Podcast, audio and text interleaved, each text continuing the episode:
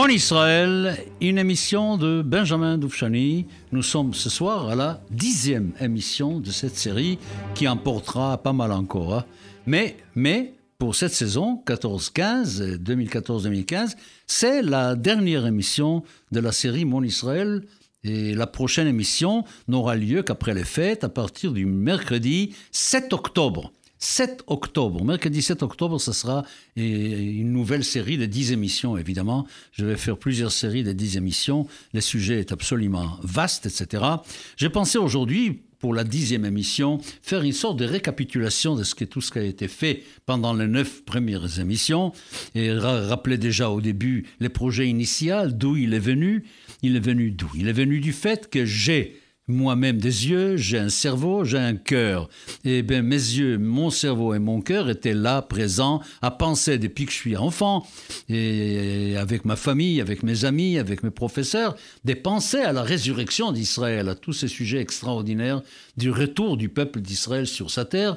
Et on m'a proposé de faire une série d'émissions pour que je raconte un peu toute l'histoire que j'ai dans ma tête autour de ces sujets-là de, tous les aspects possibles, imaginables. C'est ce que je vais essayer de faire, et un tout petit peu dans le désordre, car c'est très difficile de suivre ça dans l'ordre. Alors il y aura donc encore des émissions. Qu'est-ce que je fais donc jusqu'à maintenant? Qu'est-ce que je fais jusqu'à maintenant? Avant tout, il fallait me présenter, parce que c'est quelque chose d'extrêmement subjectif. Ce que je fais là, c'est quelque chose qui est à moi ma façon de voir les choses, ma façon de penser les choses, ma façon de sentir les choses. Alors, il fallait d'abord que je me présente, où je suis né, où j'ai été éduqué, comment j'ai grandi, quelle était exactement ma famille. Alors, je suis d'une famille, évidemment, et avec mère et père, des mères et pères très différents par rapport à la résurrection d'Israël. Car, comme je vous l'avais dit, ma mère vient d'une famille qui est installée en Palestine depuis le début du XIXe siècle. Et j'ai des personnes qui ont joué un rôle très important. J'ai mon arrière-grand-père qui s'est occupé de construire les synagogues de Chabad à Hebron, à Jérusalem. J'ai mon grand-père qui était un très grand maître du Talmud à Jérusalem, dans les mouvements Chabad, toujours. Du côté de ma mère, j'appartiens à ce mouvement Lubavitch, mouvement Chabad. Et d'un côté, j'ai mon père qui, lui, est un sioniste sans lettres, parce qu'il était sioniste sans, sans, sans savoir que le sionisme existait. Il a, il a inventé le sionisme tout seul en tant qu'élève de yeshiva et il s'est battu, il s'est bagarré avec son rabbin pour partir en Israël. Les rabbins n'étaient pas d'accord, comme beaucoup, beaucoup, beaucoup, beaucoup de rabbins de cet art-là. Évidemment. Alors il y a ma mère, il y a mon père, il y a moi. Comme ça, je me suis placé un petit peu pour que vous ayez une idée. Celui qui parle, qui parle et de quel, de quel background il vient, comment il a grandi. Évidemment que j'aurais encore, je n'ai pas encore touché à tout cela, à la résurrection d'Israël, telle que je l'ai vécue réellement à partir de l'âge de 6 ou 7 ans, c'est-à-dire à partir de 1936 surtout, la révolte arabe. Vous savez, je vous raconterai tout ça après en détail, année après année, 36, 37, 38, 39, comment j'ai vécu réellement personnellement, et à quel point j'ai participé personnellement, car j'étais soldat déjà en 1947, j'étais déjà sous les drapeaux, et j'ai participé à la guerre d'indépendance, et ensuite à Paris même, quand je suis venu faire mes études de médecine, pendant que j'étais étudiant en médecine, j'ai travaillé au Mossad, donc je veux dire, j'ai des histoires personnelles énormes à vous raconter. Vraiment, ça, je ne sais pas combien de temps ça va prendre, mais ça va être. Mais vous saurez au moins à qui vous avez affaire. Et vous savez déjà que je suis médecin. Vous savez déjà que, en plus du fait d'être médecin, je m'occupais énormément de judaïsme. J'étais directeur de l'Institut de la Servandoni. J'enseignais la Bible, j'enseignais les Talmuds, j'enseignais la Kabbalah. Tout ça. Et en même temps, ce sont des passions que j'ai avec moi depuis l'enfance, depuis Jérusalem. C'est une ville étrange. Comme je dis avec beaucoup de honte, je connais très peu la faune et la flore de la région de Jérusalem, mais je connais tout ce qui s'est étudié dans les yeshivot et dans les écoles à Jérusalem. Ça, c'est très typique de cette ville où la nature n'était pas l'élément le plus important dans les mouvements sionistes. Le sionisme ne s'exprime- ce qu'on appelle le retour à la terre ne s'exprimait pas très très fort et, à Jérusalem. Et puisque je parle de père et mère, je vous rappelle qu'un de mes sujets favoris, un de mes sujets très importants dans ce sujet, et une de, mes, une de mes préoccupations importantes, c'est de comprendre qu'est-ce que c'est que le peuple juif, une des particularités énormes du peuple juif, par le fait, par exemple, que ce peuple-là est un peuple qui n'a pas de mère. Nous sommes une nation sans mère. Nous avons un père, mais nous n'avons pas de mère. Je me suis expliqué beaucoup, beaucoup là-dessus. Je vais y revenir certainement dans les autres émissions, car ça m'a travaillé beaucoup. Ça m'a poussé même à réfléchir l'antisémitisme d'une façon double, comme antisémitisme paternel et antisémitisme maternel. Réfléchissez-y, c'est extrêmement important aujourd'hui. Nous avons eu droit pendant des siècles à un antisémitisme paternel de, de la part des Grecs et de la part des chrétiens. Et ensuite, nous avons eu l'antisémitisme maternelle de la part de toutes les nations d'Europe qui ne voulaient pas de nous comme citoyens, bien que la loi nous faisait de nous des citoyens, mais le peuple ne voulait pas, ce qui a poussé à la création de cet antisémitisme moderne redoutable qui a amené jusqu'à la Shoah. Et tout ça, c'est des choses à réfléchir profondément, comprendre notre histoire, comprendre l'antisémitisme aussi, etc. Ensuite, j'ai eu l'occasion, pendant plusieurs émissions, de traiter avec vous des sujets qui me semblent vraiment aussi extrêmement importants. D'abord, les droits du peuple d'Israël sur la terre d'Israël, sur la Palestine. Le droit du peuple d'Israël sur la Palestine. Il faut d'abord définir ce droit, d'où il vient. Depuis les temps d'Abraham jusqu'à nos jours, jusqu'à la Société des Nations, jusqu'à l'ONU, comme tout ce qui a été fait pour garantir que cette terre-là, qui s'appelle la Palestine, appartient, appartient à la nation juive. Je ne dis pas appartient exclusivement à la nation juive. Je ne dis pas qu'elle n'appartient pas à ceux qui y habitent. Je ne dis pas cela. D'ailleurs, ni la déclaration Balfour, ni la décision de la Société des Nations d'accorder à la Grande-Bretagne le mandat sur la Palestine pour y créer un foyer national juif n'ont envisagé que les Arabes qui vivaient en Palestine n'avaient pas eux aussi droit sur la Palestine. C'est un droit qui appartenait aux uns et aux autres, et c'est pour cela que très très justement et très intelligemment, on a, en fin de compte, l'ONU en 1947 a décidé le partage que j'ai approuvé tout en étant un Israélien de droite. J'avais 17 ans déjà, j'avais mes idées politiques, j'étais plutôt du côté de la droite israélienne, et tout en étant de la droite, j'ai accepté avec plaisir le plan de partage de 47 si on l'avait appliqué intelligemment. Évidemment, s'il était accepté et par les Juifs et par les Arabes, première condition, car les frontières étaient telles où c'était impensable sans la paix, c'était impensable.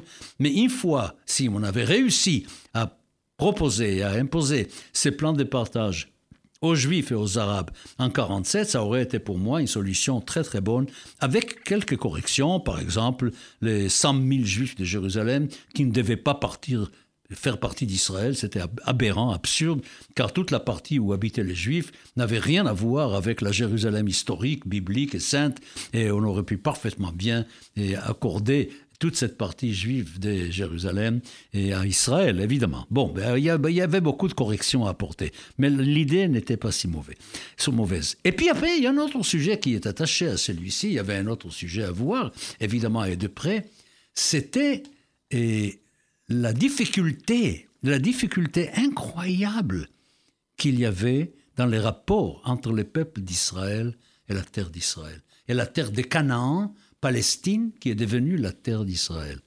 Une difficulté majeure. Ceux qui ont suivi la paracha de la semaine dernière, qui ont vu l'histoire de Meraglim, qui ont vu le peuple qui pleurait parce qu'il ne voulait pas y aller, comprennent parfaitement bien, surtout quand on sait que ça s'est passé un soir de Tisha B'Av, comprennent parfaitement bien de quoi je parle.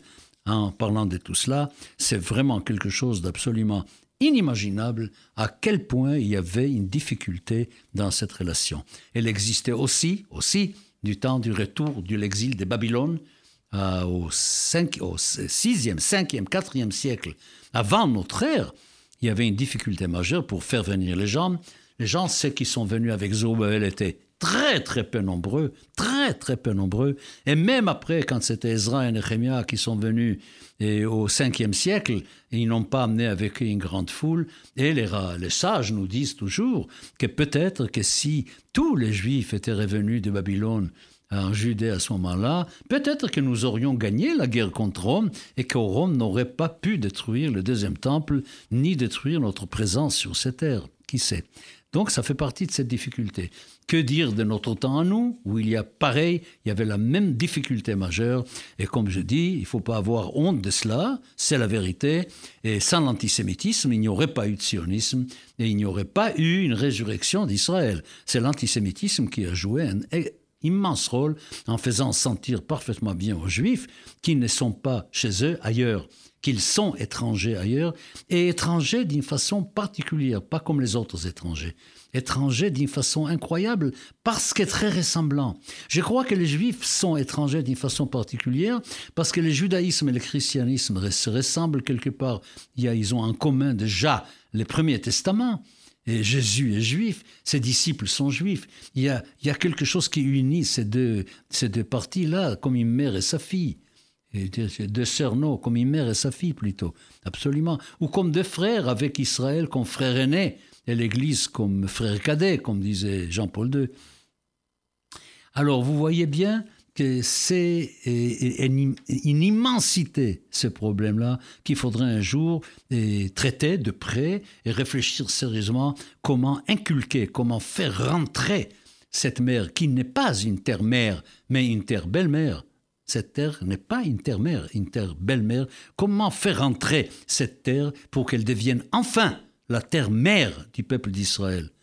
Incroyable. Bon, ça, c'était encore deuxième élément que j'ai traité dans ces neuf émissions qui sont déjà passées. Et puis, ensuite, il y avait une série d'émissions, je reconnais, difficiles. Je le reconnais, c'est difficile, il y a des sujets qui sont pas faciles. Alors, j'ai essayé d'aller lentement, de répéter, de revenir, etc., pour que tout soit clair. C'est la vision juive, la vision juive de l'histoire humaine et de l'histoire d'Israël, à travers cette idée qu'il y a six jours de création, bien étudié, qu'est-ce qui a été créé, que représentent ces six jours de la création, des points vue d'appartenance à l'amour, à la rigueur, à un équilibre, etc., de voir parfaitement bien, même en rapport avec la pensée de la Kabbalah, sur dimanche, lundi, mardi, mercredi, jeudi et vendredi, les six jours de la création, comment ça fonctionne, et puis surtout de cette analogie extraordinaire qu'on peut faire entre ces six jours de la création et les six millénaires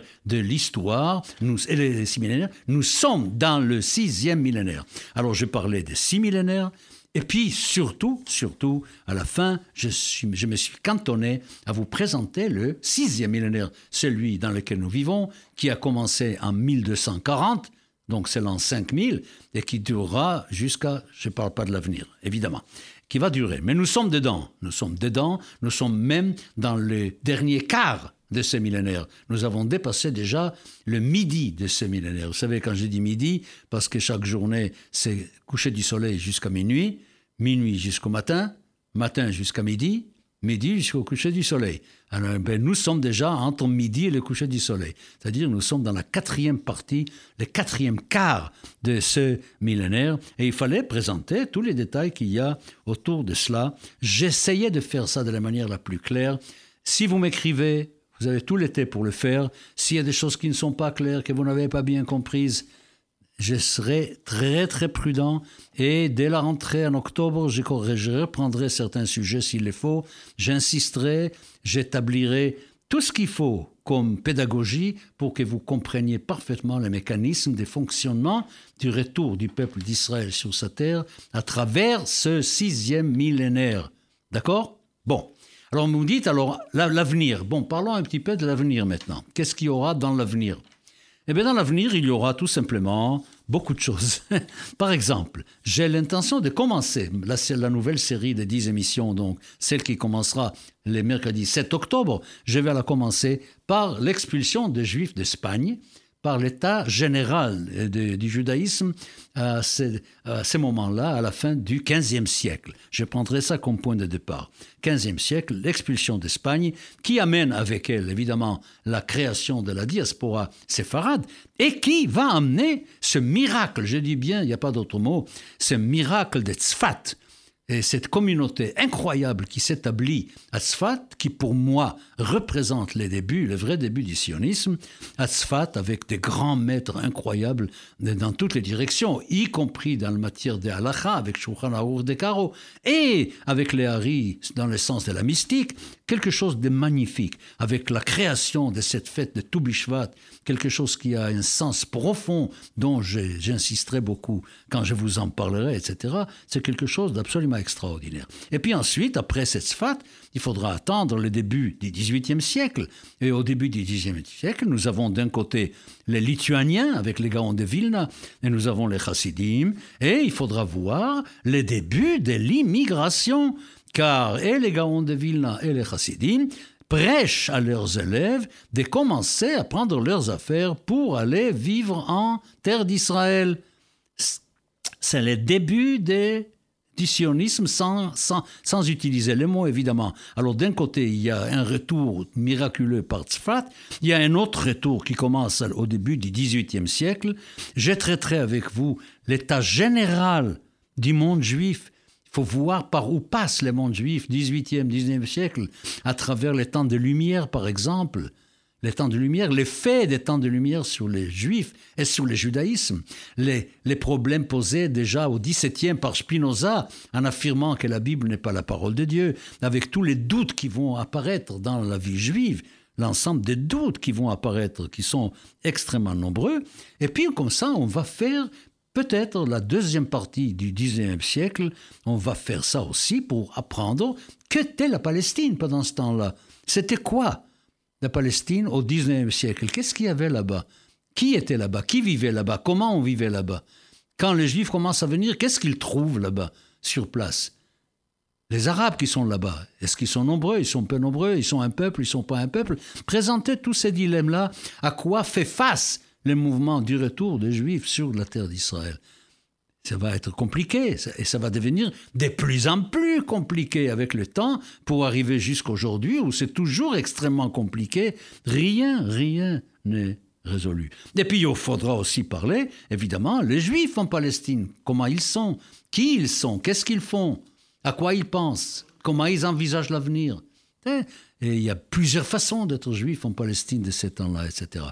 Voilà, alors si vous voulez, on va prendre plusieurs dates comme ça. Il y aura d'abord, il y aura 1490-92, l'expulsion des Juifs d'Espagne, un passage à travers le 16e, le 17e 18e siècle et arrivé au 19e siècle, je vous parlerai beaucoup, beaucoup, beaucoup au début du 19e siècle, avant d'arriver évidemment au congrès sioniste, le premier, avant d'arriver au sionisme et avant d'arriver au 20e siècle, où peu à peu je pourrai intégrer mes parents, mes frères, mes sœurs dans l'histoire, et ce que j'ai appris d'eux, et puis ensuite, comme je vous ai dit, à partir des années 30, moi-même, personnellement, mon engagement personnel dans cette résurrection du peuple d'Israël. Voilà.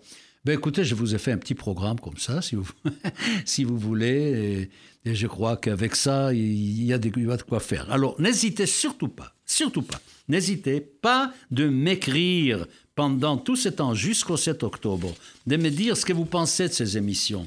Alors, vous écrivez Benjamin Doufchani, Mon Israël, RCJ, 39 rue Broca, Paris 5e, et vous m'écrivez pour me raconter absolument tout ce que vous voulez sur ces émissions, ce que vous n'avez pas compris, ce que vous aimeriez voir traiter. Je serai absolument enchanté d'intégrer vos desiderata dans mes émissions.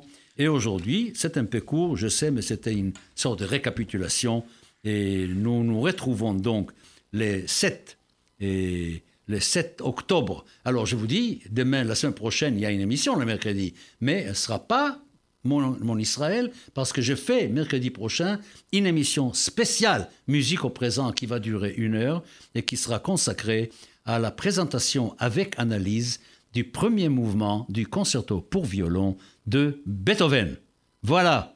Alors je vous dis à nous réentendre le mercredi 7 octobre après le fête de Tishrei. Au revoir.